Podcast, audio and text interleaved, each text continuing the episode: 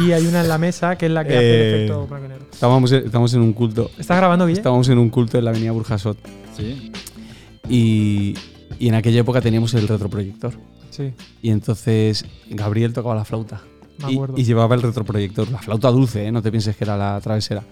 Y entonces está tocando y de, Bajones y de de- repente llega una mosca y se pone en el retroproyector. Adiós. Claro, eso se veía gigante en, en la pantalla. Un la mosca monstruo, parecía un, un ma- demonio. claro, el Godzilla. Y está ahí la mosca y entonces a Gabriel no se le ocurre otra cosa que darle con la flauta a la mosca para echarla.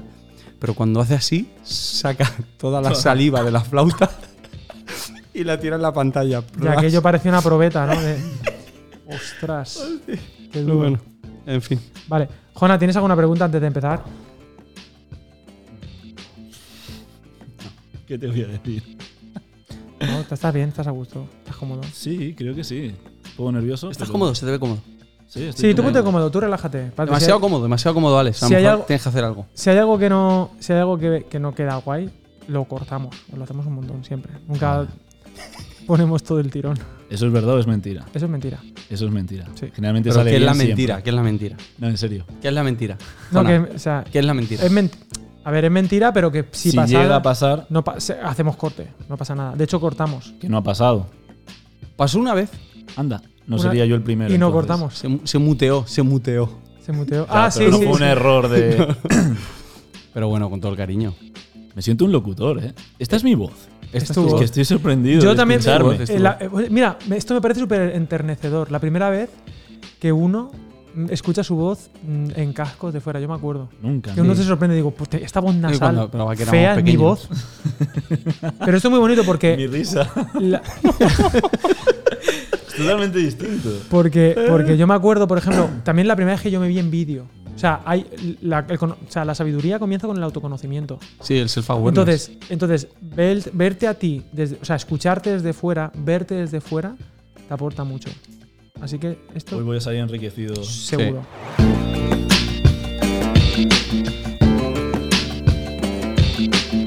Bienvenidos a Academia de la Biblia Podcast, donde queremos acercarnos a la Biblia y que la Biblia se acerque. a nosotros.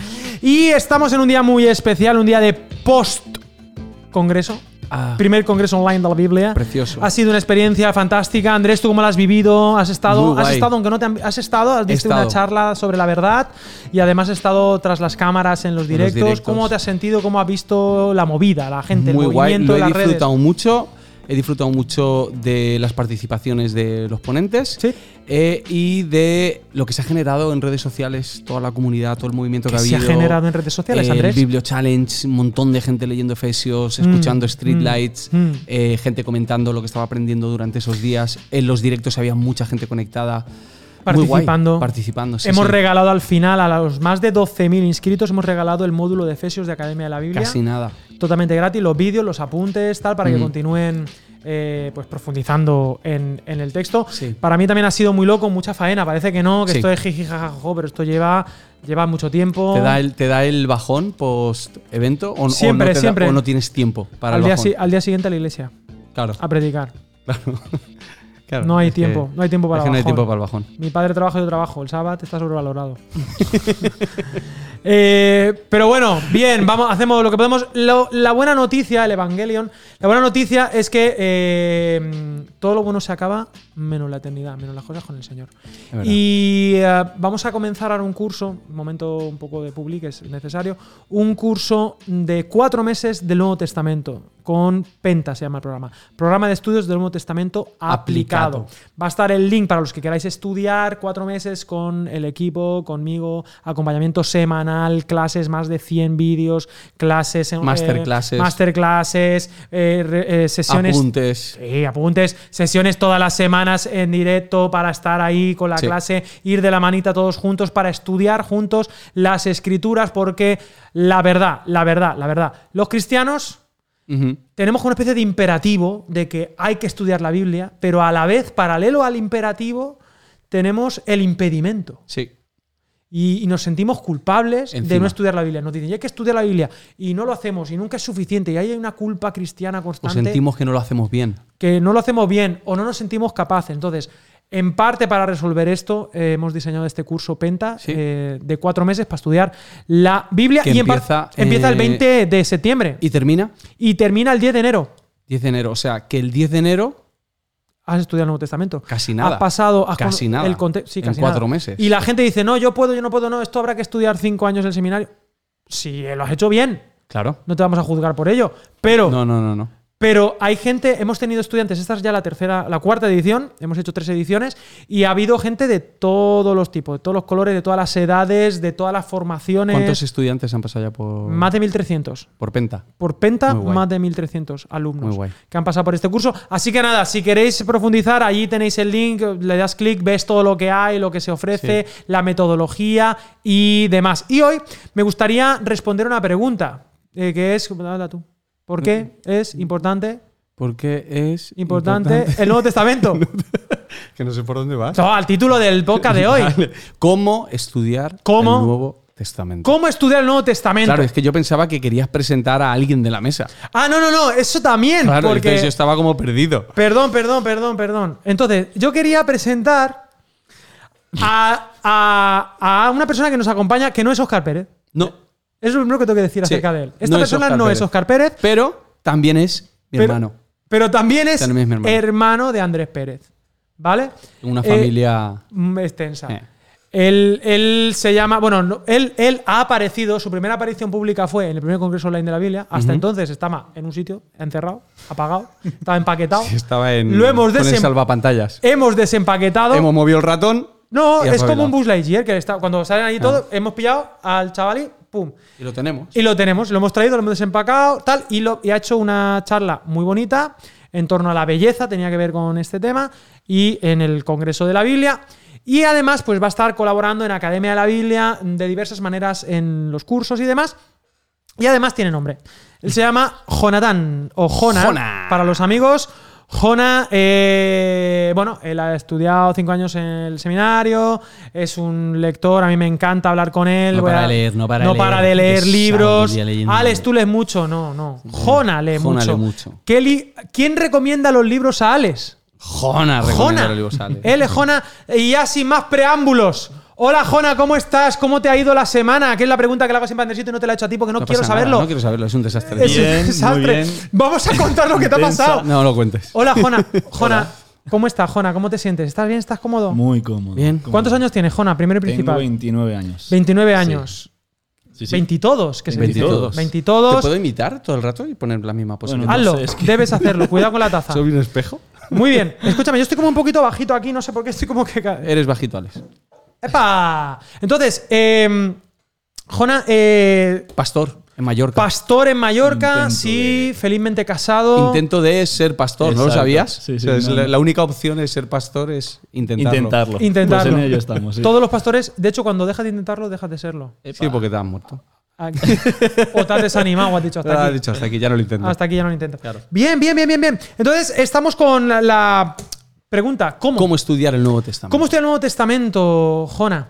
Eh, claro, nosotros lo que vamos a hablar es de la metodología que utilizamos Sí. en academia, que nos ha funcionado, pero antes de hablar de la metodología me gustaría hablar del problema. Sí. O sea, ¿cuál es el problema de fondo? Andrés, ¿tú qué me podrías decir de por qué, Bueno, ¿por qué nos cuesta tanto? El problema es sencillo, digamos que en nuestro ADN cristiano sentimos la presión, la obligación y me parece que es eh, espiritual por un lado, insano a veces por otro, de estudiar las escrituras. Sabemos que debemos hacerlo, pero nos faltan las herramientas para hacerlo. O pensamos que las herramientas que están disponibles para nosotros son demasiado complejas o que estamos en un momento de nuestra vida en el que ya no nos podemos permitir, por ejemplo, ir al seminario, estudiar en grandes universidades, económicamente, nuestro tiempo, por familia, por lo que sea. Eh, no nos vemos capaces. Es que es un- o no nos vemos Claro, capaces. ves el libro y dices, aquí hay muchas páginas. Claro. Entonces, eh, Más bueno, que el digam- Quijote. digamos que ese es el problema y a veces eh, al acercarnos a la Biblia dicen, no, te puedes acercar tú mismo de manera sencilla, pero a veces sientes que te falta algo más para comprender las escrituras y, y es verdad, es verdad. O sea, tanto Lutero como Casiodoro hicieron un gran esfuerzo por acercarnos a las escrituras, Mm. pero a nosotros nos faltan a veces esas pequeñas herramientas sencillas que pueden ayudarnos a disfrutarlas y a vivirlas eh, de una mejor manera. ¿Alguna cosita más que nos impida estudiar la Biblia así diariamente y tal, Jona? ¿Cómo estás? Muy bien. Otra vez, ¿no? Otra vez. Sí, sí, no, se, me ocurre, se me ocurre, tal vez, con qué disposición nos acercamos al estudio de la escritura. A veces tenemos la idea del teólogo como un señor de escritorio. Mm. Y tal vez sería interesante replantearla y, y tal vez proponer la idea del teólogo como, como un hombre arrodillado, alguien humillado en su inteligencia ante la revelación y con el deseo, la hambre, la necesidad de conocer, de acercarse a la palabra eh, con esta actitud. Me parece que es Sí. algo fundamental en cuanto a lo que comentabas, el tema de la, la actitud, con qué disposición no solo física, mental, sino también espiritual me acerco a la escritura. Es decir, ¿qué es la escritura en última instancia? ¿Y por qué debo alimentarme de ella?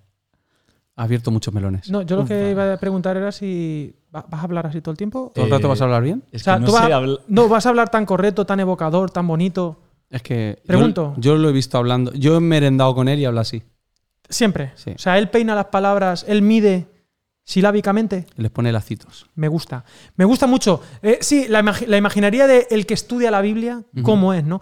Eh, eh, también alguna cosita, a ver qué pensáis de esto, porque, claro, yo creo que, que- que- que- la pedagogía cristiana comunitaria también puede ser parte del problema, porque, claro, ¿cuál es la relación que tenemos con la Biblia en comunidad? Vamos a la iglesia Claro, claro. y entonces el supuesto experto comparte la palabra y luego tú cómo procesas eso. Tú lo has escuchado el domingo por la mañana, que es un día un poco desconectado de la realidad aparentemente. Sí. La has escuchado, has escuchado un sermón naco y, y te vas, ¿no? Y dices, Y te bueno, vas con la sensación de que solamente hay una palabra, eh, solamente hay una persona en la comunidad que puede entender, interpretar y transmitir esas palabras. o sea, que tampoco te, te- no suele ocurrir que te den la oportunidad de decir, ah, pues yo pienso esto, o yo. es complicado, o- complicado. es complicado, sí, es complicado en comunidades grandes, pero no es imposible. O sea, No. se puede buscar, yo qué sé, Alternativas, sí. alternativas litúrgicas. Pero también tenemos esta, esta, esta, esta línea. Y luego otro problema más, eh, si me permitís, me Claro, permitís, me se da permitís. por problemas. Uy, otro problema más. Y es el hecho de que, vale, yo tengo las herramientas, eh, me dices esto, esto ya sé cómo hacer, creo que puedo, pero al final como que no quiero. Es como que ya yo me acerco a la Biblia casi por deber. Es como que he de estudiar la Biblia, pero he perdido la capacidad de asombro, de a ver qué me dice la Biblia para Claro. vivirla o a ver qué, qué- qué descubro de, este, de este texto. Sí, eso engancha bien con lo que ha dicho Jona, ¿no? ¿Qué es la Biblia? Lo, que nosotros pensamos que es la Biblia eh, va a evocar o va a provocarnos mm, buscarla y leerla y entenderla o nos va a alejar. Sí, conectarla con la vida, pero también, pero también disfrutarla, ¿no? Porque yo qué sé, es como cuando uno ve. Yo ahora que estoy viendo un montón de. con mis, mis hijos, por, le da por ver la misma peli 800 veces. claro. La primera ves Spirit y dices, pues vale, el caballo este bien. Cuando llevas ya 100 veces que te sabes ya tal, ¿no? te sabes los gritos, te sabes cuándo pasa esto, cuándo Claro. lo pillan, cuándo tal. Ya, te ya dices, lo he de hacer por él, pero he perdido la, la capacidad. Está- ¿no? están los dos lados, ¿no? El que no, el que se acerca a las escrituras sin entender nada y está totalmente perdido y eso Sí, le aleja, sí. Eh, y el que ya la ha leído tantas veces que, como dices, ha perdido eh, el asombro. Y por último, antes de irnos a, a explicar la manera en que tenemos nosotros, eh, pues bueno, que normalmente cuando nos metemos en redes sociales y preguntas, oye, ¿qué, ¿por qué te cuesta leer la Biblia? ¿Por qué tal? ¿O qué es lo que más te cuesta como cristiano? Pues mm, vuelvo al tema de que tenemos siempre el run run de el nunca es suficiente. No hay una Claro. relación, vamos a decir, saludable con la palabra. De decir, oye, pues mira, hago lo que puedo, cuando puedo, y estoy, y ella me nutre, pero no estoy encorsetado de decir, no es que. mm, vuelvo a los imperativos. ¿Qué Sí. es estudiar bien la palabra? ¿Cuándo es suficiente? ¿Cuánto es mm, mucho? ¿Cuánto es poco? No sé si me hago entender. Pasa esto con la oración también. Sí. La gente con la oración, permitidme, esto lo he dicho alguna vez en la academia, yo es que ya no sé a veces No como hay tantos claro. contextos. La- perdona, Jona, ¿eh? puedes beber. Gracias. Lo que sea que haya ahí. Sí, porque estamos grabando de noche. Claro, esto, esto, esto es novedad, novedad. Estamos grabando de noche con un calor. un calor que estamos un aquí calor. sudando, que Y no mía. hemos contado que Andrés se ha quedado sin Instagram. No lo hemos contado. Me he quedado sin Instagram. Pero se- le han quitado el Instagram. Me ha desaparecido. Se ha desaparecido. O sea, pero ha hecho. O sea, pero se has No desvanecido. soy nadie. No soy nadie. No somos nadie. No soy nadie. Porque antes era cogito, cogito ergo sum, ahora es comunico ergo sum. ¿Qué comunicas sin Instagram? ¿Dónde está tu ventana? ¿Dónde No está soy tu nadie. púlpito del ego? Solo me queda el desde el podcast. que tú, Solo me queda el podcast. desde el que tú existes. No soy nadie. No somos nadie. Podemos seguir. Entonces, eh, esta, como la oración decía, que la oración. la- mucha gente también tiene esta culpabilidad de no, oro- no oro suficiente, claro. no tal. Y, si- también es que le- eh, los pastores les hemos hecho sentir mal muchas veces. Eh, no, es que te falta oración. Yo he escuchado esa frase, o te falta lectura de la palabra. claro. Claro, entonces eso ahí se va clavando, la espinita se va clavando y al final nos sentimos que no somos nadie, ¿no? Pues vamos a intentar sanar nuestra relación con la Biblia, una Claro relación sí. saludable, tal. Mm, A ti lo que te pasa es que tienes que orar más y leer más la Biblia. Consejo de pastor de, de- de- de- Es que, ¿sabes de- qué? Que es que es verdad. Es que es la verdad. es que es, la verdad. Es que siempre aciertas con esa. Tú lo que te pasa es que tienes que comer mejor Claro, y es hacer misma, ejercicio. Es la misma. Pero mírate qué ejemplo más bueno. Es la misma. ¿Y qué- de qué sirve eso? Claro, De nada. No sirve de nada. De generar más culpabilidad. claro. Vale. Sigamos. Frente a eso, ¿qué, qué proponemos? Bueno, pues un método que. Pero bueno, que está basado en principios, tú puedes llamarlo como quieras, y a lo mejor dices, ah, pues yo esto lo hacía intuitivamente, Sí. pero nosotros lo vamos a poner en orden, a ordenar las ideas, a ordenar la conversación, Jona. Y la primera palabra, o sea, la Bueno, palabra es la exacto. palabra penta, que es además el nombre del curso. Es un Pero acrónimo. Es un acrónimo que significa, acrónimo no es que no sabes si crees en Dios o no. No, no, no, no. ¿Tú crees en Dios? No, yo soy acrónimo. No, no, no. No. Eso es otra cosa. O yo hablo muchos idiomas. Claro. Eso es políglota. Eh, acrónimo es que una palabra tiene cada letra, Sí. sin- es otra palabra. Exacto. entonces es como, yo qué sé, como yo- Adidas decían. All days, que es mentira. Es mentira. Pero bueno, no sé. Hay, hay acrónimos que, que significan. Acrónimo, ahora no viene ninguno, pero hay muchos acrónimos. Y el acrónimo PENTA, eh, pues vamos a ir descubriendo palabra por palabra. Sí. La primera, ah, en la frente. Piensa. Piensa. Piensa. Dime algo de piensa. ¿Por qué lo primero que queremos motivar a la gente para leer la Biblia es más bien piensa? Porque creo que es lo que menos hacemos. No me digas. Creo que es lo que menos hacemos. Estamos muy acostumbrados a que nos den las ideas mascadas, que nos digan cuáles son los conceptos que tenemos que entender y memorizar Mm. y repetir. Eh, y cuestionamos poco lo que pensamos. O sea, deberíamos, deberíamos recordar que nuestro camino en la fe con Jesús empieza porque nos arrepentimos de nuestros pensamientos Mm. y que ese arrepentimiento debe ser constante y debe aparecer en nuestra vida a diario, te diría, ¿no? Y, y- y tener ciertos ejercicios que nos ayuden a pensar, a volver a replantearnos nuestros pensamientos y expandir, pues digamos que si nuestro pensamiento es una caja, pues ir abriendo cada vez más esa caja y forzando esa caja, porque no podemos entender todo lo que es Dios.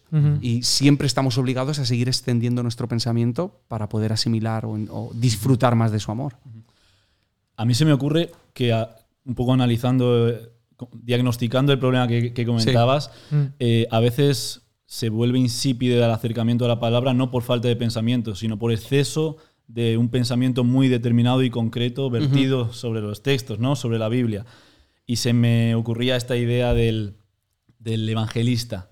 Si alguien se, se- se encuentra ante la situación de tener que evangelizar en una situación muy concreta, tener cinco minutos para compartir la buena noticia del Evangelio, muy probablemente acabaríamos diciendo abstracciones como Jesús te ama, te quiere salvar del infierno, te quiere dar una nueva vida, que no se comprenden sin un contexto, sin, sin una mayor narrativa de la historia. Y a Claro. lo mejor lo que me parece que nos hace falta es aprender a pensar correctamente la narrativa total de la escritura, es decir, ser capaces de introducir el Génesis, el Apocalipsis, la creación, la nueva creación a la que estamos Claro. llamados a la hora de comunicar el Evangelio. De lo contrario, sucede un poco esa, esa parálisis, esa fijación con ciertos temas que venimos pensados, que traemos pensados, perdón, y que en última instancia sencillamente leemos los textos desde, desde esas categorías, desde esa perspectiva, y eso paraliza, raquitiza un poco el discurso del evangelista, del predicador que anuncia el- la llegada de, de una escatología Sí. tremendista. Tal vez repensar cómo comprendemos, cómo pensamos la escritura y pensarla como un drama, como una narrativa en diferentes actos que nos invita a participar de ella, haga de, de- de este ejercicio de pensamiento eh, algo totalmente distinto, algo llamativo, algo evocador, algo que nos invita a participar con la propia vida Claro. eh, eh, eh, de los textos y de lo que Claro. ellos nos proponen. se me. Sí.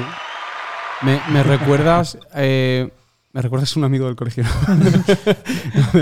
me recuerda a Me gusta mucho. Un, un libro que hemos leído que se llama Recomposición Sí. de Alan Hirsch, en el que él empieza hablando de los reduccionismos. Mm. Eh, y- Paréntesis, que yo creo que por eso nos aburre.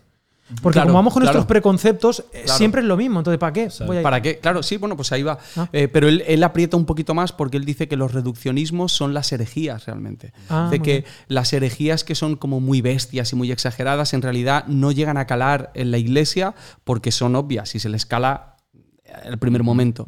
Pero aquellas que son ideas con las que te obsesionas, discursos que se repiten una y otra vez en tu cabeza y que son los que cuentas a los demás, que ahí hay un peligro. ¿no? Ahí es do- cuando se desbalanza, se, o desbalanza, De- desbalancea, no sé cómo Desbalancea. será, eh, eh, la fe o el conocimiento de las escrituras. Además, quizá un punto más bonito, por- para, o, o- o sea, frente a qué decimos piensa, ¿no? Claro. Decimos, el tuit es, queremos o creemos que es más importante aprender a pensar que Sí. qué pensar. Y aunque es importante el contenido, esta dicotomía es el, el- el juego de, de este juego, de este juego de palabras es que como cristianos estamos muy acostumbrados a que nos digan qué es lo que tengo Sí. que pensar, qué es lo que tengo que creer. ¿no? Claro. ¿Qué es lo que qué es lo que tengo que cuando yo me acerco al Tú, texto tú dime qué es. ¿Qué, qué- Tú dime qué es qué- y yo- qué es esto? No me pidas que yo haga el ejercicio de interpretar. Pero necesitamos seguridad también. Claro. Sí, también. y Claro, está- no, tiene no, su- no, pero te quiero decir que nos anclamos a eso vale, vale, sí, y renunciamos al misterio. La semana pasada hablábamos del misterio de Efesios. Y, y- y la fe tiene que convivir en ese, En ese terreno de, claro, de incertidumbre, de no sé, sé, más o menos a dónde voy, pero todavía no he llegado Exacto. y, y tengo esa incertidumbre. Sí, aprender a pensar. Creo que parte del problema, en un sentido, de pensar que la Biblia nos revela la verdad de Dios como si fuera un algoritmo lógico, ¿no? Mm, Claro. sí, sí, y sí, no sí. que Dios se está revelando ¿Cómo, cómo, cómo en la sabe historia. El, el lenguaje. de- Algoritmo lógico. algoritmo lógico. Es que es- Perdonadme. No, no, no, es que no, me lo no, voy a no. tatuar aquí. Algoritmo lógico. Eh, no, no, no, no, no, Jona. no, no. No, no, pero que está, está, está en la Academia de la Biblia. Sí, sí, podcast. sí, sí, por algo. sigue, sigue. No, y que en última instancia no nos atrevemos, un poco retomando esto que dices, a pensar que es Dios que se está revelando en la historia y eso es siempre inquietante, ¿no? Sí. Si pensamos en el éxodo y es siempre una llamada eh, a lo desconocido y a, y a- y a permitir que, en fin, a, a Dios serle, ser, ser Dios. Al asombro. ¿no? Exacto. Claro. Exacto, no, no. Sí, sí. Mola, mm, mola cuando encuentras maestros que te invitan a llegar a tus propias conclusiones. Claro que sí. O capitán, Y- mi capitán. Y hacer tu camino. y, y, bueno, un ejemplo que cuento de vez en cuando. eh, no es lo mismo llegar a un sitio habiendo utilizado un GPS que habiendo usado un mapa o incluso habiéndote perdido. Mm. Eh, recuerdas el camino cuando has usado el mapa o cuando te has perdido, pero cuando usas un GPS, luego tienes que volver a ponerlo para llegar al mismo sitio. Genera Y- dependencias, ¿no? Como exacto, ¿no? exacto. No digo que sean a, a propósito, que en algunos casos lo serán, pero, pero eso es lo que ocurre. Y es bueno dejar, a veces dejar pistas para que la gente pueda llegar a esas conclusiones. Sí, un esfuerzo por tu parte genera más seguridad para orientarte. ¿no? Claro. Y bueno, es- es- me gusta mucho ese ejemplo porque finalmente la idea es bueno, que tú puedas orientarte con las Sí. escrituras, que puedas tú mismo pues, ver la ruta ver, eh, y, y seguir asombrándote con el Señor. Aprender a pensar antes que, que pensar, no, no, no imponer necesariamente el, el dogma by the face, sino invitar a la gente a, bueno, piensa conmigo, vamos a ver. Porque además esto es mucho más motivante, ¿no? No sé si te ha pasado que cuando tú eh, permites a la gente descubrir, ¿no? Claro. más, que, más que simplemente decir esto es. Apréndetelo. La motivación es mucho mayor. La motivación es mucho mayor cuando uno descubre. Pero es, para es- es casi un juego. Claro, sí, sí, sí. Es que, bueno, Se, gam- se gamifica. se la gamifica Biblia. un poco, ¿no? Entonces, bueno, aprender a pensar antes que, que pensar. Piensa. Sí. Esto es lo primero. ¿Hay algo más que tú quieres decir? Bueno, a mí me parece bastante consolador saber que a los discípulos le costaba también eh, entrar en esta dinámica y que el Señor se Y les entender, aparece claro. ¿no? en el camino de Damasco. Qué insensatos, qué torpes sois al no haber sabido leer lo que está sucediendo. Claro. Y entonces les predica narrando pues toda esa historia de la salvación en el camino. Ah, Emaús. Has dicho Damasco, pero no pasa nada. Te has perdón, confundido perdón, con Pablo. perdón, el único fallo de la vida. Pero está bien. Camino a Damasco también se Pero está grabado, Pablo. está grabado. Pero está Está grabado. grabado. y no se va a editar. No, Pero escúchame, eh, has, has dicho una cosa muy bonita. Aquí puede haber un invitado, un mosquito. Eh, Jesús, tío. Jesús, pudiéndonos enseñar qué pensar, y enseñó. Sí. Pero tú ves en su dinámica de discipulado que enseñaba mucho a pensar. Invitaba a la gente a, oye, dime qué piensas, dime qué, qué lees, ¿no? O qué, qué dice, o qué tal. Y luego él pues podía también o corregir o sumar, pero también permitía, ¿no? Que la gente Sí. se acercara, descubriera, respetaba su momento también, no sé, me parece muy interesante. Pregunto una cosa. Jesús, sí. Si hay alguien que está escuchando esto Sí. y dice, vale, ¿y entonces dónde están los límites de pensar? Ostras. O sea, ¿en qué momento lo que yo pienso puede empezar a ser perjudicial e insano para mi fe. O sea, vosotros recomendáis, tenéis alguna idea de, eh, de al- como una jerarquía de pensamientos. Yo te escucho a ti hablando, por ejemplo, de desde qué libro lees el libro. O, ¿Sabes? O sea, ¿de qué momento, de qué manera creéis que se puede ayudar a la gente a que sigan pensando en la Biblia, pero dentro de los parámetros espirituales, de la fe, del, del amor, de la esperanza? Mm. No sé si tenéis algún pensamiento. Esto se me ocurrió ahora. ¿eh? A mí se me Sí. ocurren varios. ¿Tú te, a ti te ocurre alguno? Bueno, A ver. se me ocurre no desvinculando el pensamiento de la espiritualidad, del seguimiento de Jesús, de la comunidad, de, en fin, vinculando eh, pues esa matriz intelectual a, a toda la realidad que... Jona, ¿lo dices por experiencia personal? Sí, sí, sí. Sí, sí, pero, eso sí. es lo bonito. Sí, sí. sí, sí. Eh, desde luego. desde No, luego por- no, no sabía que, que- que convertiríamos esto en un momento de confesión. Bueno, bueno, bueno, bueno, hay focos, Pero- hay focos, hay focos. Pero amigos, eh, sí, desde luego. Y lo interesante es que cambia también la forma de pensar en... eh, de- bueno, cambia la forma en la que piensas, el hacerlo, desde donde te sitúas Mm, eh, mm. y el vincularte a una comunidad o, o el- o el estar en el seguimiento de Jesús o acompañado por, por creyentes que piensan, cambia tu forma también de, pensar. Es que, te, hacía la pregunta porque en mi experiencia, o sea, a título personal también, cuando yo he pasado por crisis de fe o he tenido que pensar o me han llegado pensamientos o mm, libros o tal, dices, ¿y ahora qué hago con esto? Los consejos que a mí me dieron, que a mí me han servido, así como muy prácticos, han sido, bueno, vale, pero, o sea, piensa, eh, es un ejercicio intelectual, es el ejercicio intelectual, eh, pero eh, confía. O sea, la mirada creyente no la puedes perder. Claro. ¿no? Eh, O sea, confía, busca, busca la verdad, dice Proverbios, ¿no? Eh, todos te van a fallar, tus pensamientos no son Dios. Esta es la, esta es la, la- la idea, ¿no? Dios es más de lo que tú puedes llegar a pensar. Por lo tanto, piensa, pero no te creas Dios. Claro. No creas que tus pensamientos son Dios. Sí, es un poco como el duda de tus dudas, ¿no? Exactamente. Me dijeron esto por un lado, por otro lado, pues obviamente, pues Jesús, ¿no? Án- Ánclate en él como sea, ¿no? Eh, búscale, confía en él. Y tres, eh, el tema de la comunidad, ¿no? Pensar Básico. solo, pensar solo suele llevarnos a, a lugares solo. Puede ser un lugar precioso y acertado, pero normalmente solo es mucho más peligroso, simplemente. Pa- Por lo para tanto, mí, no para vayas mí la comunidad yo creo que ha sido de los de lo que habéis comentado el más importante. Desde, Comunidad real, ¿eh? desde pequeños hemos tenido dudas. Sí.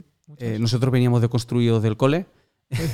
Y Tenemos de entonces- construido de fábrica. O sea, era ya desechos y a partir de ahí, montate. Y, y bueno, yo recuerdo conversaciones mm, con 10, 11 años, Sí, sí. eh, charlando con la Biblia en la mano y exponiendo nuestras dudas súper ingenuas, claro, con una lectura súper básica y súper pueril de la Biblia, pero, pero disfrutándola mucho y, y manteniéndonos en el camino. Que si somos predestinados o no, bueno, unas cosas así básicas, cosas, sí, básicas. con 10, 11 años que dices, pero bueno, esto todavía. No, y luego ya con 15 ya es otra cosa. Al final lo solucionábamos diciendo, son las dos. Son las dos. Son las dos. Vamos a dormir. Luego con 15, luego con 15, era- con 14 en nuestra época, ahora, ahora es antes, temas sexuales y todo eso también, Hombre, claro. por supuesto.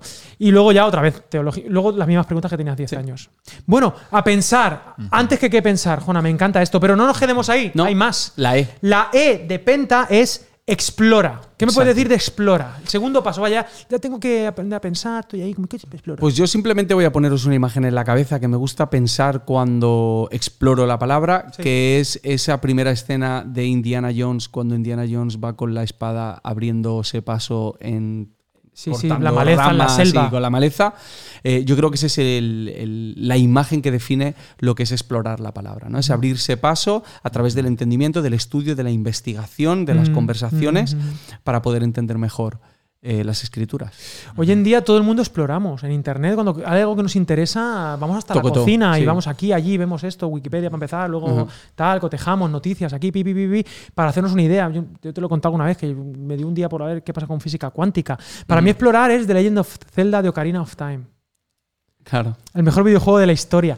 Que te lo pasaste, más de 100 horas. Me lo pasé más de 100 horas, pero es un juegazo. Y claro, Pero esas 100 horas, si hubieses estado orando, Alex, bueno, 100 horas orando, pues 100 eso te convalida. Eso me, convali- me Claro. conva- eso me convalida. El Fuller. ¿El. Fuller? El Fuller.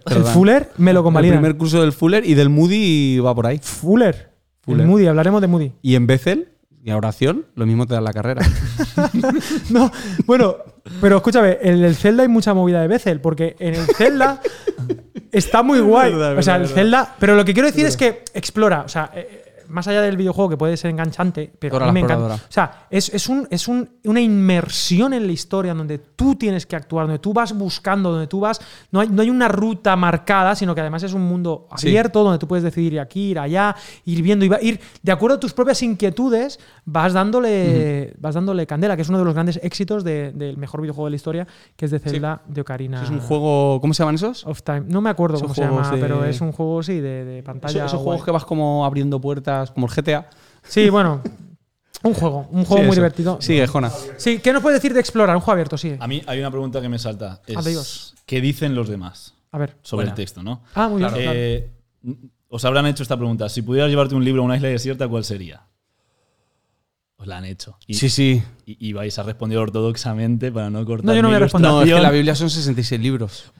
Entonces te diría que. Mm, touché, touché, touché. Que la Biblia. No, no sé qué libro me llevaría. Yo no voy a responder. Yo voy a dejar el misterio. Mi pregunta es, ¿por qué leemos la Biblia como si estuviéramos en una isla desierta? Es decir, ¿por qué leemos el- la Biblia y la intentamos explorar de forma aislada? Descomunicados, ¿no? Exacto, Incomunicados. Descomunicados de todo el bagaje histórico. Claro, claro, claro, claro. De otros que han pensado. Claro. Anda, que, que- que los hay.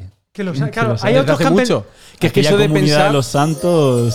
Así Que le he dado con el codo. sin querer. ¿Quién- Pero la- está- Pero ha venido, ha venido bien. Ha venido bien. Sí, sí, Es sí. que no, nos pensamos que esto de pensar es de, desde hace 100 años. No es. Que antes de los 100 años la gente no pensaba. Ujú. Claro. Mm. Exacto, entonces, bueno, recuperar, ¿no? Rescatar todo lo que otros han pensado, explorar los, otros, los otros acercamientos a la escritura. ¿Por ahí van los tiros? Por ahí van los tiros, sí. Sí. Muy bien. La ¿Qué historia más, de qué la más- iglesia, ¿no? qué más- sí, exacto. ¿Qué más de explorar me puedes decir?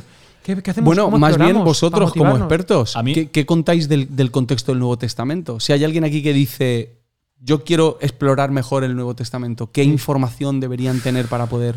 Saber, que- bueno, qué sé yo, que, que van a encontrarse con un contexto que no es el suyo, para empezar. Es decir, que va a haber que hacer un viaje transcultural Mm. Claro. y que en ese viaje hay herramientas que nos ayudan a situarnos en un contexto totalmente desconocido Mm. y a darnos algunas pistas que igual y lo- alumbran el, el texto, el Ujú. sentido de, de los textos. Y me parece pues una herramienta que obviamente no, no podríamos haber desarrollado por nuestros medios, y exploramos la Biblia en, sole- en soledad, y que al salir de esa cámara de eco que, que es mi habitación y mi Biblia y ese Sí. solipsismo, ese aislamiento, me encuentro con... Momento, momento, momento, momento, escucha, ha momento. dicho- paramos, paramos, paramos. Ha dicho, ha dicho solipsismo. solipsismo. Ajá. solipsismo. ¿Qué significa solipsismo? Bueno, Como aislamiento. aisla- sí, entiendo. De sol, claro. Sol. Sol, de sol. Solo, de sol- solo. Solip. ¿Cómo está solip? solip estoy solipo. Solipsismo. Solipsismo, me encanta la palabra. Vale, sí. Salir de. A mí me gusta mucho lo del eco. Cámara de eco. Cámara de eco. Precioso. ¿Sabes qué te vuelve loco? ¿Tú sabes que en una cámara de eco que no o escuchas nada se te va la cabeza? ¿Sabes que eso pasa? estudiando la Biblia. Sí. Y si te pones una Biblia en una un- mano, En audio. te pones a leer en una oreja. Y, no- y la- y- y el periódico no en la otra. no en la- No, no, no. Las cámaras- pero esto no, es la muy gente se vuelve loca de escuchar sus propios latidos, ¿no? Y todo ese rollo. La gente se vuelve loca de escuchar sus propios pensamientos, Andrés. Sigue, Jona.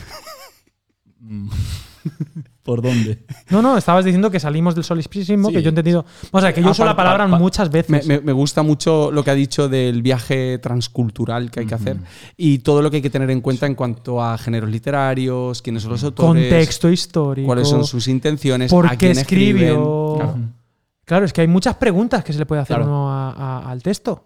muchísimas, ¿sale? ¿Tú tienes por ahí alguna? Tengo un montón. No me digas. Sí, pero he hecho una selección solo. Ah, vale. Preguntas que le pueden hacer al texto para explorar, Jona. Sí, Vamos pero a ver. ahora Para tengo- salir del solipsismo. Ahora tengo que buscarlas, chicos. Porque estoy bastante Búscalas. desordenado. Explora. O- otra idea que me parece bonita tengo, es aquí las tengo. Espera, espera. volver a la historia de la iglesia, porque a veces con nuestros contemporáneos, qué sé yo, comparando eh, a un MacArthur Sí. con, qué sé yo, un, un teólogo católico, pues podemos acercarnos a un, a un texto en concreto, a estudiar a Juan desde dos perspectivas distintas, pero en el fondo no dejan Claro. de ser contemporáneos nuestros, Es emplear métodos más o menos similares. A mí se me hace muy interesante ir a los padres de la iglesia Sí, sí, Claro. sí, y leer, sí, sí. leer la Biblia desde su perspectiva, que no tiene conmigo ningunas, ningunos puntos de conexión culturales y eh, contextuales. Otro, otro aspecto Es- totalmente diferente. Y, y claro, se, ven se ven cosas que, que- que con nuestros ojos e incluso con la ayuda de nuestros contemporáneos no podemos, no podemos ver. Sí. ¿Verdad? Eh, qué guay eso que has dicho, tío, porque mm, normalmente buscamos la rivalidad entre los diferentes posicionamientos teológicos y qué bonito es cuando te das cuenta que eh, estás en la tienes la oportunidad y el regalo de aprender de- desde diferentes Claro. vamos a llamarlo bandos, porque ellos se consideran así muchas veces, pero para nosotros es un privilegio, lo vemos desde el medio y podemos coger de aquí y de allí y aprender. Sí, pero además eh, Jona está sumando algo muy chulo y es eso, sumarle una dimensión más al estudio. Es decir, Claro. no solamente es la perspectiva de este, este, este, este, que son fenómeno fan, ¿no? También Sí. existen, sino de, de sumarle justamente, no solamente es la altura y la tal, sino también la profundidad. Llevamos Sí. dos mil años pensando la. Biblia, ¿no? O, bueno, 2700, pero los que sea, pero pensando la Biblia y en contextos muy diferentes y pues eso, escuchar un San Agustín Por ejemplo. eh, dices, claro, es que está tan, tan en otro lugar que, que- que es maravilloso, que me, que me da unas luces aquí que yo no... Entonces vuelvo a, vuelvo a asombrarme con la palabra. Eso no- a mí me ha pasado a leer a autores del siglo XIX y decir, madre mía, pero qué, qué belleza esto, ¿no? Sí. Por- por- porque está tan lejos de mí que hace unas lecturas que yo jamás haría, unas metáforas, unas... En fin, sí, la profundidad. ¿Qué preguntas has A explorado? la hora de explorar es muy importante hacer preguntas. Yo tengo aquí una lista, es una lista muy larga, pero he seleccionado solo algunas. Por ejemplo, ¿cuáles son las palabras significativas? Eh, ¿Tiene esta palabra una imagen o una práctica de la que procede? ¿Dónde más se utiliza esta palabra en la Biblia? ¿Dónde aparece por primera vez? ¿Es una palabra común, poco frecuente? ¿Qué me dice? Luego están las típicas de cómo, por qué, cuándo, a quién. Hay otras más específicas. ¿Dónde tiene lugar esta historia? Eh, ¿Por qué era conocido este lugar? ¿Qué más ocurrió en este lugar, tanto en la Biblia como en la historia? ¿O dónde encaja esto en la historia general de la Biblia? ¿En qué otro lugar de la Biblia Dios dice esto? ¿Dónde está el problema, la tensión de este pasaje? ¿Dónde choca la visión de la vida que Dios ofrece en este texto con las visiones del mundo Mm. que hoy tenemos? Hay un millón de preguntas. Deberíamos convertirnos en expertos haciendo preguntas. Es- sería mucho mejor que simplemente eh, recordar información. Sí, y creo que a la, a la hora de hacer preguntas permitimos que el texto hable, ¿no? Eso o sea, es. dialogue con, con nosotros. Es que no es un libro, es que no es, no es un libro de fórmulas. Ah, ¿no? Ent- Entonces, puedes mantener una conversación con el libro, puedes hacerle preguntas y el libro está vivo y te va a estar respondiendo a esas preguntas y llevándote a otros lugares. Entonces, creo que es más saludable acercarse con preguntas que con afirmaciones a, la- a las escrituras. A veces, al, bueno, eso también refleja un poco qué, qué le- qué comprensión tenemos de la Biblia. A veces pensamos en la Biblia, se ha dicho mucho como un manual de instrucciones, pero me gusta la idea de pensar la Biblia como una especie de animal salvaje con vida propia, eh, con una realidad indominable. eh, indómita, indómita, eh, salvaje, salvaje. eh, que, que a la vez nos enseña no tanto a darnos respuestas, sino a hacerle preguntas. Es decir, la, Paul Ricoeur, este filósofo Paul eh, Ricaeur. Ricaeur, exacto, Ricaeur. Gracias, gracias la No, no, de nada. Gracias. Nos- no- bueno, habla un poco del concepto este de que la Biblia está grietada Ujú. y que por medio de esas grietas podemos acceder a, a las incógnitas que plantea. Y me parece que más que dar respuestas, acercarnos a la Biblia sabiendo formular, formular las preguntas adecuadas es lo que, en fin, puede, puede hacer de nuestro estudio, de nuestra comprensión eh, de la Biblia eh, una experiencia más cercana a lo mejor a lo que se quiso transmitir, que fue a, a generar una incertidumbre, una, una duda, un- un- una conclusión inconclusa, Mm, eh, una- un tema central de un libro no, no resuelto mm. y, y a generar esa, entre comillas, ambigüedad. Sí, que no acaba. O sea, eh, eh, eh, yo, yo- me está viniendo muchas palabritas. O sea, una Biblia que evoca, ¿no? Porque al final esta idea de explorar lo que hay detrás es eh, generar esta motivación de continúa explorando, continúa, como decíamos al principio de este, de este apartado, ¿no? Cuando hay algo que te interesa, te metas en internet y vas a explorar Sí. aquí, ves lo que dice uno, lo que dice el otro, lo pero porque estás en ese proceso donde tú estás metido en primera persona, donde estás, estás siendo Link, ¿no? Estás en, el, en el Zelda, estás ahí, eh, eh, estás queriendo, eh, pues eso, alcanzar algo, pero que lo, lo divertido, si me permites, es, es, es el juego en sí, o sea, es el camino. Estar Sí, sí, ahí en el claro. camino y sabiendo que nunca te lo acabas, que hay algo más, que, que, que- que- que la Biblia evoca, que la Biblia inspira, que la Biblia te impulsa a seguir explorando y a seguir haciéndote preguntas, porque esto es lo bonito, ¿no? Eh, en esta mesa, pastor, si no eres pastor no te sientas, se conoce, pero las experiencias que tenemos la, la sensación es de que yo no he llegado a ninguna parte. O sea, yo me considero un explorador, un aprendiz. Somos Claro. aprendices constantes y eso es lo bonito de seguir a Jesús, de, de explorar la palabra. Y es que, que cada vez te parece más inabarcable, No, la, bi- disfrutas Biblia más. interminable, ¿no? La Biblia de interminable, exactamente. Y, y- y- y yo creo que es mucho más importante, igual que el primer concepto era enseñar a pensar Sí. antes que qué pensar, este segundo concepto es a, la gente hay que invitarle a que disfrute el- la exploración Sí. antes que el encontrar la, la respuesta. ¿no? Es como con los niños cuando empiezan en el cole. eh, es más importante que aprendan a disfrutar el propio hecho de estar y de ir aprendiendo cosas que que les enseñen a escribir con tres años. No sé si Claro. eh, me, me pego el ejemplo. Bueno, este sería explorar. No sé si queréis decir algo más. Si no, yo sigo a la siguiente, la N. Seguimos. Penta, la N. En la N de notas. Notas. Tomar notas. ¿Qué me dices de tomar Qué notas? Importante. Pero en una era, en la era de los smartphones, tú perdiste Sí. tus notas. Sí, es verdad. Te has quedado sin Instagram. Sí, no ¿Qué será lo siguiente, Pero Andrés? yo soy muy analógico, ¿eh? Yo soy muy de libreta. Cuéntame, cuéntame eso de Muy ser de libreta. analógico y- y, de Eh, librete. ¿Qué bueno, dicen los expertos acerca de eso? Es importante eh, mover las manos. Es importante volver a las cosas manuales y artesanas. Eh, No mm, dejarlas. Somos seres. Por error creemos que antes de ponernos a escribir tenemos que tener una idea clara en nuestra cabeza para Error. poder escribirla, Error. pero en realidad hay una sinergia entre las manos y, y el cerebro y en cuanto empezamos a escribir, la creatividad, las ideas, la imaginación, la Homo articulación habilis, de las homo habilis. palabras empieza a fluir de una manera diferente y es muy importante tomar notas. Tomar Eh, notas. De diferentes maneras, cada persona eh, es un mundo totalmente distinto. Hay gente que le gusta eh, anotar exactamente lo que ha escuchado o lo que ha leído. Hay otros que prefieren hacerlo con símbolos, con garabatos, con dibujos, eh, Sus anotar palabras, preguntas. sus. Exacto, o traducir. Vale, esto me ha gustado. Mapas pero ahora voy a ver mentales. cómo lo hago. Mapas mentales, es muy importante. Félix Ortiz es un experto haciendo mapas mentales. Podría dar una masterclass De mapas mentales, vale. de mapas mentales. Lo dará en el curso de Pentas, seguro. Eh, Cuenta con ello. Pero es, es importante que eh, cojamos un lápiz o el ordenador, me da igual, pero, o sea, pero volver a ese movimiento Sí, para sí, tomar sí, notas. Bueno, está demostrado que eso, eh, eh, vamos, psicológicamente, eh, pues, pues, Sí, pues sí. obviamente genera en el cerebro que haya partes que están medio apagaditas, que se, se conectan, procesas la información de otra manera, se te ocurren ideas diferentes. Totales. eh, eh, eh, se te abre un campo y además, bueno, justamente el tomar notas, este principio tiene que ver con el hecho de haz tuyo lo que estás, lo que estás explorando, lo que estás pensando, lo que estás leyendo, tradúcelo a tus propias palabras, porque si no eres capaz de traducirlo a tus propias palabras, quizás no lo has entendido, Sí. ¿no? Y repetimos como loros, que también es un gran mal que tenemos en la iglesia, creo, y es que, no sé si te pasa, ¿no? Que nos llenamos de clichés, de, de preconceptos, desde los que partimos, los decimos, los pensamos, los compartimos, siempre igual.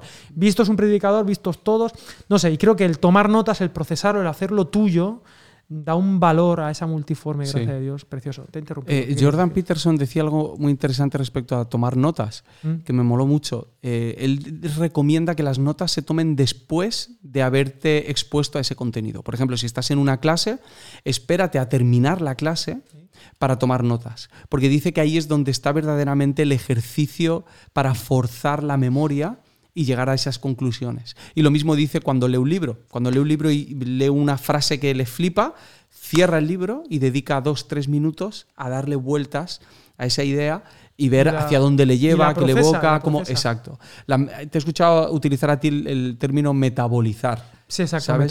estaba momento- buscando, pero no estaba. No estaba yo, para eso estoy yo. Yo sé con, sé con Brain. Sí. Entonces, eh, es una manera distinta de hacerlo, porque estamos acostumbrados a que eso lo oímos y el momento lo anotamos. Puede ayudarnos a estar atentos en ese momento y a centrarnos, pero no sé si tanto a asimilar lo que estamos escuchando. Antes de darte paso, Jona, a tu maravilloso léxico, yo quería leer un texto en Deuteronomio capítulo 17, donde se metaboliza, donde es aquí previsiones para un estado monárquico. O sea, cuando venga un rey, ya Vale. estaba Moisés diciendo, "Eh, igual va a venir un rey. Y recomendaciones para el chiquito que estaba de que fuera rey. ¿Qué tenía que hacer? Bueno, cosas muy bonitas, que no tendría muchos caballos, que tal, que cuidado, que no se le vaya la humildad, sobre todo un trabajo Sí. de humildad. Y dice, cuando se siente sobre el trono de su reino, entonces escribirá para sí en un libro una copia de esta ley del original que está al cuidado de los sacerdotes levitas. Lo tendrá consigo y lo leerá todos los días de su vida para que aprenda a temer al Señor su Dios, guarde todas las palabras de esta ley y estos estatutos y los ponga por obra. Así, mira qué interesante la versión esta, Reina Valera 2020, así no se creerá superior a sus hermanos, ni se apartará de estos mandamientos a la derecha a la izquierda a fin de que él y sus hijos prolonguen los días de su reino en medio de Israel. ¿no? O sea, pero dice que lo escriba y lo que ella, él escriba, que luego sea su libro y que luego, una vez metabolizado, lo viva para que le vaya bien. ¿no? Esta, esta idea me, me parece muy bonita. Me, me recuerda a Titanic. Ahora cuento por qué. Sigue. Me parece que hay una dependencia eh, muy, muy grande sobre la certeza de que tenemos la Biblia a la, a un- vamos, a, a la vuelta de la esquina, muy cerca Sí. siempre, Mm. y que olvidamos que, que la Biblia, en en fin, en principio no fue confeccionada para leerse en privado, sino para ser escuchada. Sí. Y quien oía la Biblia se volvía a casa sin, sin la Biblia en las manos, ¿no? Entonces que el, sí. proceso de, de- de la atención, de la recepción, de captar el contenido del texto, me parece, en línea de lo- con lo que decís, eh, que está en la propia naturaleza de, de la propia escritura, ¿no? La palabra siempre es algo que debe oírse, debe oírse proclamada por otro, y yo tengo que hacer el, pues, todo el ejercicio de, de- de escuchar, Claro. de atender, de comprender y de asimilar. Eh, y en relación a, a esto mismo, es un ejercicio que hemos descuidado, pues precisamente por la cercanía que tenemos a la escritura en cualquier momento, ¿verdad? En el móvil, eh, en el ordenador, en, en- en- en la estantería de la, de la biblioteca, pero que yo contemplo una diferencia entre quienes hacen este ejercicio de asimilación de la Biblia, su espiritualidad, su vida de oración, está compuesta por otra gramática, por otro léxico, por otra riqueza, su, su capacidad para componer canciones o sencillamente para estar en el mundo, cambia, no tanto porque tenga la Biblia a la- a la- al La alcance mano. de la mano, que, que todos la tenemos, sino porque la tiene eh, incorporada en las entrañas. ¿no?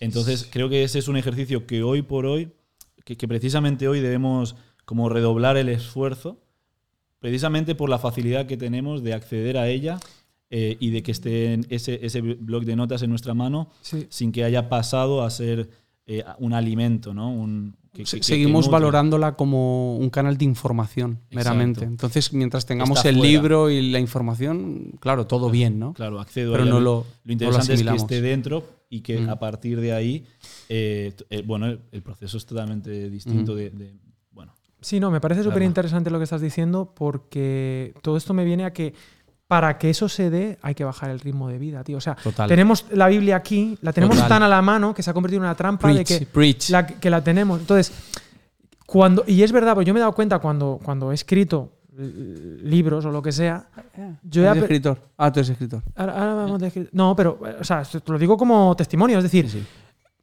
Y muy bonito. había cosas que yo sabía, pero que al escribirlas las Claro. he ordenado Mm. y las y he profundizado en ellas y me siento como con más me siento más son más mías a la Sí. hora de haberme parado o sea he vivido una experiencia como más más conectada con esas ideas no, no han pasado así pam pam no sino que las he interiorizado las he vivido también que yo soy un poco silvestre a la hora de hacer canciones la música me ha ayudado a a, a cerrar, ¿no? A articular Sí. mis ideas y a podarlas y cuando uno poda da más fruto. Entonces, yo creo que sí, es esto de, de tomar notas tiene que ver con un frena un poquito, Para, procesa, metaboliza. Eso requiere un tiempo concreto y además se disfruta mucho más y al final es lo que queda. Y decía Titanic porque me acordaba de Leonardo DiCaprio Sí, cuando está ligándose a la chiquita, sí. de cuyo A nombre- Rose. a Rose, él no va directo.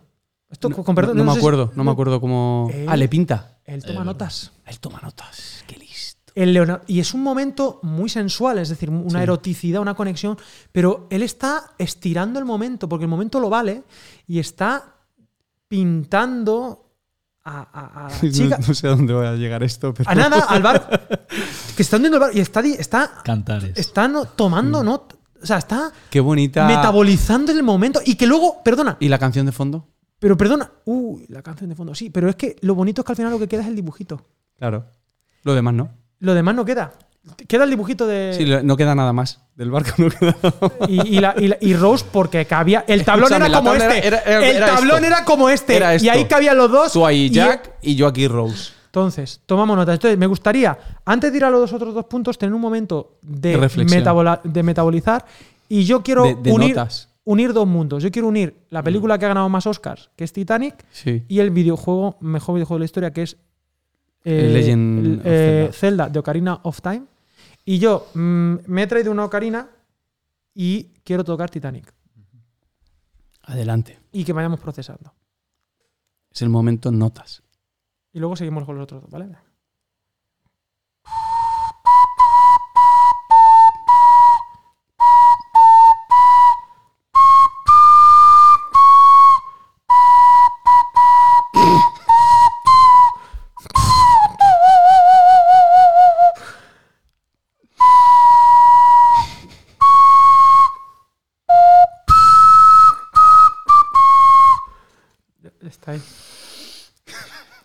Querido repetir porque no quería hacerlo esto más largo. Pero estaba practicando. Te ha quedado de lujo. Es que he dicho que era músico y que hacía quedado de canciones. lujo. Está perfecto. Entonces, nada. Simplemente espero es muy que este- importante escribir. y procesar, y metabolizar. El siguiente. como- Transmite, que va, La T- va, va por aquí. La T de La transmitir. T de transmite. Dime algo de transmitir. Que tengo que coger aire porque esto, esto Bueno, parece voy a, fácil, pero voy no a- es fácil. Voy a coger carrerilla y voy a adueñarme de algunas de las palabras que has dicho hace poquito. Eh, a la hora de transmitir estamos obligados a sintetizar. Sintetizar. Estamos obligados, creo que esta frase era de Einstein y decía algo así como que eh, hasta que no sabes entender algo de manera sencilla, es que hasta que no sabes explicar algo de manera sencilla es que no lo entiendes. Entonces la transmisión de estas eh, ideas de la teología, de la fe, de las historias, de las tensiones bíblicas, de todos esos mm, dilemas no resueltos de la palabra y tener que explicárselos a alguien, eh, te ayuda a asimilar tú mejor eh, lo que has leído o Y me parece entendido. interesante introducir esto dentro de lo que es el estudio del Nuevo Testamento. Eh, y la idea del esbozo, precisamente esto que comentas, la, la necesidad de pactar con la finitud, saber que Sí. el estudio de la Biblia. Ha podría- dicho pactar con la finitud. Efectivamente. Para explicar que hay que sintetizar. O sea, Eh, que me sí, gusta. No, bueno, que tienes que Reconocer y, que y no- no Sí, sí. dejarse, un poco esa es mi tentación, no dejarse ahogar por ella. Ah, y y claro. al final no acabar jamás de estudiar un texto porque es inagotable. Yo me acuerdo una vez que estaba pactando con la finitud en, ¿Qué pasó? mira, yo conozco a uno. Escúchame, te voy a contar una en historia. Benimamen. Conozco a uno aquí en mi barrio que decidió. No, no, que decidió no pactar con la finitud. ¿Y cómo le ha ido? Y le digo, así te va. Claro. Claro, Digo, como tú no pactes, digo, o como, Como tú no no pactes con la finitud, te va a ir mal en la vida. Vas a estar siempre ad infinitum. Al infinitum. Ad infinitum. Claro. Pero continúa. Tenemos que aprender a pactar con la finitud, concre- ser concretos. Sí, tal. concretar, es decir, estamos estudiando la Biblia, es algo maravilloso, eh, es inagotable, pero llega un momento en el cual hay que apagar las luces, irse y cerrar el, el y casa. Y, y es bonita la idea de que, bueno, acabemos siendo capaces de hacer un esbozo de aquello que hemos estudiado y de, de- tal vez con el- la intención también de, de comunicarlo, de transmitirlo. Eh, me parece una idea muy sencilla, pero que podría acabar todo estudio bíblico con unas conclusiones personales que recojan un poco el panorama de lo, de- de lo que se ha ido explorando, de lo que se ha ido estudiando, Mm, y se concluya, bueno, personalmente, una opinión sobre el texto en cuestión. Solo estaba respirando. Es que no, sí que- respira muchísimo. Respira ¿eh? mucho. Yo re- Desde yo no que paro. naciste todo el día respirando. Yo ahí no le, yo no le pongo finito Qué pesado. al no patas con la finitud. El de respirar, no. Eh, Yo quería decir algo muy bonito. Dilo. No, que, que todo este tema de, fijaros, ¿no? Un poco como fluye el río, ¿no? Piensa, explora, toma notas, transmite. Para mí le da sentido también a lo anterior. Es decir, yo no soy el fin de esto, Ajá. sino que mm, también soy un canal, formo parte de este, de este diálogo, de esta conversación que quiero que continúe. Y además, el punto bonito, y es el gran secreto de los pastores, que es lo que veníamos diciendo, cuando uno, o sea, para mí es muy motivador, y esto lo digo mea culpa y me doy de latigazos, eh, bueno, para mí es, es motivador estudiar la palabra sabiendo que tengo una responsabilidad de comunicarla Sí. también. Sé que no es lo ideal, que, puede ser un bastón, Bueno, pero es un. pero el sentido de responsabilidad claro. de comunicar... eh, Yo te voy a contradecir. Vale, no, pero espérate. Yo termino mi... Y luego me contradices. Para mí, sí, sí, perfecto. Para mí, el, el- el hecho de decir, debo comunicar a otros o debo hacer algo con Sí. esto, me motiva a, a estudiar la palabra. Le da un sentido misional Claro. a, a- a- a la palabra. Y ahora, ¿me No, puedes contradecir? Yo, Lo que yo creo, Alex, en serio, que, que toda teología es pastoral y Muy aquella teología que no, que no lo sea es porque está desnatu- desnaturalizada. O sea, la Mm. teología naturalmente es pastoral y naturalmente eh, pasa por lo que tú comentas. O sea que Por- en, teoría todos deberíamos estar Es- en esa situación. es decir, para mí, eh, la situación en la que está Alex es la situación ideal. Yo llevo un, minuto esperando el pero. No, sencillamente, quiero No me estás- contradecirte para darte la razón. Vale, pero Qué bonito. Voy a Sí, sí, contradecirte. Toma, la razón. Sí. Pero no sé, me parece bri- brillante incluso. Sí, sí, sí. Pero- Qué maravilloso. Continúa. Que, Sí. que me O sea, lleven la siempre cuestión- así la, cuestión es- contraria. la cuestión es que tú no deberías ser la excepción. claro, sí, Exacto. O sea, bueno, sí, Exacto. ent- entonces, Es decir, entonces estoy de acuerdo. La necesidad de estudiar la Biblia y de después pastoralmente comunicar cuáles son las implicaciones que tiene el texto para mi vida, no me parece que sea excepcional para los pastores. exacto. pastores. Y me parece que es lo propio de, de la teología pastoral y, de- y acuerdo de la Biblia. en la contraria que me ha llevado. Sí. Eh, algo que voy a, voy a remontar ahí, eh, lo que decíais de eh, a la hora de, bueno, de transmitir estas ideas Toda teología es y pastoral. de no, de no repetir. O sea, algo que me gusta mucho, voy a empezar así. Venga. Empiezo. Algo que me gusta mucho es que Jesús les dijo a sus discípulos que enseñasen lo que él les había enseñado, pero en realidad no enseñaron exactamente lo que le había enseñado. Quiero decir, no cogieron sus palabras palabra a palabra y las repitieron. Lo que hicieron fue ese ejercicio de metabolización Tomaron notas. y lo transmitieron de una manera diferente, sabiendo, teniendo en cuenta a quién se lo contaban, qué situación estaba viviendo, porque eh, creo que era Eduardo de Las el que nos hablaba de que la, la teología se hace eh, desde abajo. Desde abajo, desde adentro. Sí, o sea, desde dif- entre- diferentes lugares. Entonces, ellos a la hora de transmitir esto, tienen esto en cuenta. Y ahí hay una pregunta que, que intento hacerme cuando tengo la necesidad de, de enseñar, que suele ser cada semana, que es, em, ¿cómo le explicaría lo que, lo que tengo que contar, cómo se lo explicaría a un niño, a un extraterrestre o a un ateo? O sea, ¿qué retos son los que me encuentro y de qué manera a mí Sí, eso no, estamos, me estamos- obliga? vamos, estamos diciendo que sí, que sí, pero. Sí, bueno, Sí, pero has Como dicho un niño, un un extraterrestre, extraterrestre y un ateo, que sería como tu congregación ideal. Sí, bueno, es la que tengo, ¿no? No, No, pero son, o sea, como no puedo dar por sentado que la persona que está oyendo lo que le voy a transmitir está en el mismo punto en el que yo estoy. Entonces, eh, yo tengo que hacer un esfuerzo por intentar eh, que ese mensaje llegue, bajar todos los muros, todas las barreras que puedan haber y que esa persona pueda entenderlo lo mejor posible. Es muy difícil porque no estoy hablando a una persona, estoy hablando a un grupo, cada uno en diferentes. uno de ellos extraterrestre, Claro, es complicado. que no Pero sabemos bueno. ni siquiera si, Sí, si hombre. tiene oído Sí. o procesa. Y existen. Pues, que sí, que. Alducin tiene varios vídeos del tema. Bueno, más de dos. Pero, pero bueno, ahí, eh, la película esta de, de la última, de- de- del- del idioma de extraterrestre, muy interesante. ¿Esa peli cómo se llama? No es señales, no es contact. La llegada, la llegada, una llegada. película sobre comunicación. Sí, buenísimo. sobre el lenguaje, ¿viste, sobre cómo el lenguaje nos afecta a la mente. Muy interesante. Saludo para Ulises. Transmite, transmite. Estamos hablando de transmitir, pero efectivamente rescato la contradicción de. No era, contra, era la, la- Sí, porque es que es esto. Lo que queremos transmitir es. Rescato que me diste la razón. Sí, sí, sí. Contradiciéndote. sí, claro que. Qué Bueno, arte, qué arte. Qué arte extraterrestre. Pero aquí lo que viene es que es que esto es para todos. Es que todos somos llamados a transmitir. O sea que eh, eh, Mateo 28 no es para jerifantes. Mateo 28, la gran comisión, es para todos. Y el punto es este, al donde quiero llegar antes del último punto, Sí. es que estamos hablando. ¿Cuál es la pregunta que queremos responder? ¿Cómo estudiar el Nuevo Testamento? Vale. ¿Y por qué no lo hacemos? ¿Y por qué tal? ¿Sabes por qué? Porque no, no, no vemos la necesidad tampoco de transmitirlo. Porque- Ah, amigo. Porque efectivamente nos han enseñado un acercamiento pasivo a ese conocimiento teórico como si, mm, bueno, ya está, no, no, no, no, no tengo por qué comunicarlo a otros. Y aquí va el punto. Una de las cosas más bonitas, más pedagógicas que uno puede hacer para aprender es enseñar. Sí. O sea, no es lo sé y lo enseño. Y aquí igual hay alguien que me va a crucificar. No es lo sé y lo enseño, sino a veces es en tanto en cuanto lo voy enseñando, lo voy aprendiendo. O sea, es un proceso dinámico donde yo enseño y en el enseñar aprendo. Sí. Y esto es un secreto precioso que hemos olvidado y que los discípulos de Jesús deberíamos recordar. El, el verdadero aprendiz es aquel que lo comunica y sigue aprendiendo Claro. comunicándolo. ¿no? En fin, esto me parece algo bonito, Y, y nos acerca al último punto también. Que es la A. Teníamos P de piensa, E de explora, N de notas, T de transmite y por último A de. Aplicar. O aplica, actuar. sí.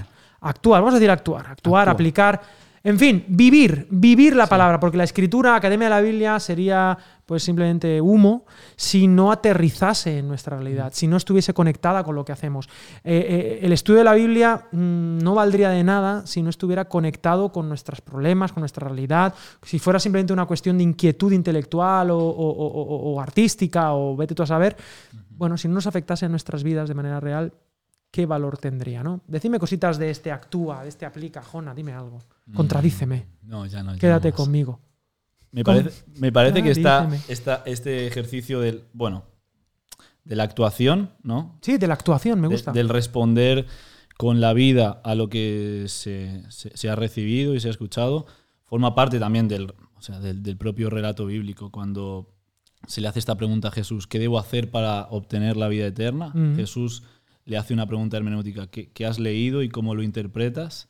Y después lo llama a, a amar a Dios. Lucas Exacto, Lucas 10. 10, 25 al 28. Muy bien. Eh, es decir, a dar una respuesta. eh, la pregunta es, ¿qué debo hacer para obtener la vida eterna? ¿no? Hay, una, hay una preocupación por, lo, por la vida, por, Sí. lle- por llevar la, la eternidad, A la vida, el sí. mensaje del Evangelio, a la vida. Y la respuesta de Jesús remite a las Escrituras para después provocar de nosotros una respuesta.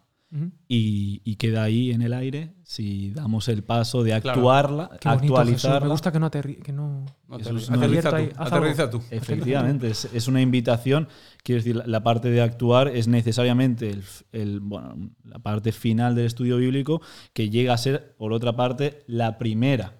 En el sentido de que es el momento en el cual nos decidimos si, si ese mensaje transformador transforma o en vez de actuar lo aparco, ¿no? lo, lo- lo desecho o, o lo, lo estanco. Eh, yo- de de ahí jugamos en academia con la doble eh, bueno con la doble acepción de la palabra interpretar somos llamados a interpretar Sí. e interpretar o sea interpretar el texto para interpretarlo vivirlo Como si eh, fuese un actuar teatro, ¿no? actuar en el Exacto. sentido de de, act- Sí. sí, de actuar el drama La representación. la representación del texto, encarnar el texto, ¿no? Y este es el valor último desde el que partimos en Academia de la Biblia. O sea, eh, queremos, queremos aterrizar la palabra, motivar a la gente para acabar con la pobreza bíblica, porque acabar con la pobreza bíblica supone acabar con otras pobrezas, Sí. ¿no? Porque al vivir la palabra, al vivir la, la justicia, la paz, la alegría de Dios, pues bueno, se resuelven otras cosas en la, en la vida. Algo que me quieras decir tú de, de aplicar, de No, actuar, te- de... tenía una. ten- Tengo una frase de esas frases que estoy puliendo para algún momento un rap o algo así, Mm. eh, que dice algo así como la teología se entiende con las manos. Y creo que resume bien lo que es actuar. Creo que realmente empiezas a entenderlo cuando empiezas a servir, cuando empiezas a, a mancharte las manos, cuando estás en, en- en movimiento, cuando estás en el camino. Esa es la teología y, buena. y creo que nos lleva a una de las cosas que hemos comentado al principio. ¿Cuáles son esos límites o esos contextos en los que podemos entender mejor las escrituras? El servicio al prójimo es uno de ellos. Así es, bueno, pues este es el método Penta. Penta. Piensa, explora, notas, transmite, actúa. Actúa. Podríamos hacer una canción. Muy bien, haremos una canción con nuestro grupo. ¿Te acuerdas? Rapto. Rapto, el grupo Rapto. y, ah, y bueno, vamos a terminar aquí. Simplemente deciros que, eh, eh, bueno, ¿os acordáis que me remito a, a- a Fray Luis de León? Él estuvo entre. de- bueno, le redujeron la condena por buen comportamiento. Eh, tenía cinco años, pero se lo conmutaron a dos. Ah, vale. A dos. Salió con la condicional, pero dijo: No, yo no vuelvo a la universidad hasta dentro de cinco. Buen trabajo. Cuando, abogado. eh, sí, el abogado se lo ocurrió, llegó a la Universidad de Salamanca, primera universidad, tal, Sí. no sé qué, llegó allí y, ah, y llegó y lo primero que dijo fue, eh, "S- se me ha ocurrido un soneto. Y dijo, Manolete, Manolete, si no sabes torear, ¿para qué te metes? Yo no sabía que eso era suyo. es suyo. Y también es suyo, después de eso siguió y se vino por bulería. Y no lo voy a hacer con la ocarina, lo voy a, se puso a cantar. Estando allí le vino y dijo, Salamanca, tierra mía. Eso es suyo también. Eso es de Fray Luis de León. Y, y más cosas que diré. Y hasta aquí hemos llegado, el método Penta. Eh, no sé si queréis decir algo, si no, yo me pongo aquí a hacer publicidad del curso del Pe- Penta, programa estudio Nuevo Testamento aplicado. Hazlo. En Academia de la Biblia, basados en estas ideas, en estas ideas maestras, en estos principios, que creo que son principios universales, que vamos, Total. que Lo único que hemos hecho ha sido ponerlos en una palabra. Sí, ponerlos palabras y ordenarlos, pero queremos acompañarte. mm, vamos juntos, no es solo, vamos todos juntos. Eh, cuatro meses intensos para estudiar el Nuevo Testamento. Y bueno, si hay algunos alumnos, pido que de- dejen comentarios de la experiencia que ha sido para ellos este curso. En esta semana te puedes apuntar, ahí está el link. Dale toda la caña que quieras, apuesta por la palabra de Dios, de verdad, vale, vale la pena, Sí, nunca vuelve vacía. Es toda una pasada. Gracias, Andresito, una vez más. De manera increíble has estado aquí en el podcast. Eh, eh, tendremos podcast dentro de 15. Vamos a hacerlo un poquito Ah, sí, más verdad, suavecito. Vamos a aflojar. Tal, pero, Jona, de verdad, te queremos aquí. Vente. Sí, tío, múdate, ¿no? Yo Múdate. Y Múdate, ha tío. sido genial. Me encanta tu finitud. De verdad. si fueras infinito, no podría conocerte. Fíjate. Hasta Dios. Con esto termino. Hasta Dios, para hacerse conocer, pactó con su finitud. Y con esto dejo abierto el. El melón. Se hizo hombre, ¿no? Sí, vamos- con nosotros. Lo pudimos ver, lo tocamos. podemos ir a casa porque me está esperando para, cenar. con la finitud. Bueno, muchas gracias a todos. Gracias a, a todo el equipo de Academia de la Biblia, a todo el equipo Bye, de bye. montaje, producción, a Guille San Pedro. Jona, nos vemos por los bares, volverás. Andresito, vamos a ir a cenar algo, yo Sí, calculo. sí. ¿Qué? ¿Qué? ¿Indio? Comida ¿Es india. una opción? Venga, muy bien. ¿Me voy con la ocarina o la dejo? Tráetela. Vale, muy bien. Hasta luego, chicos líneas.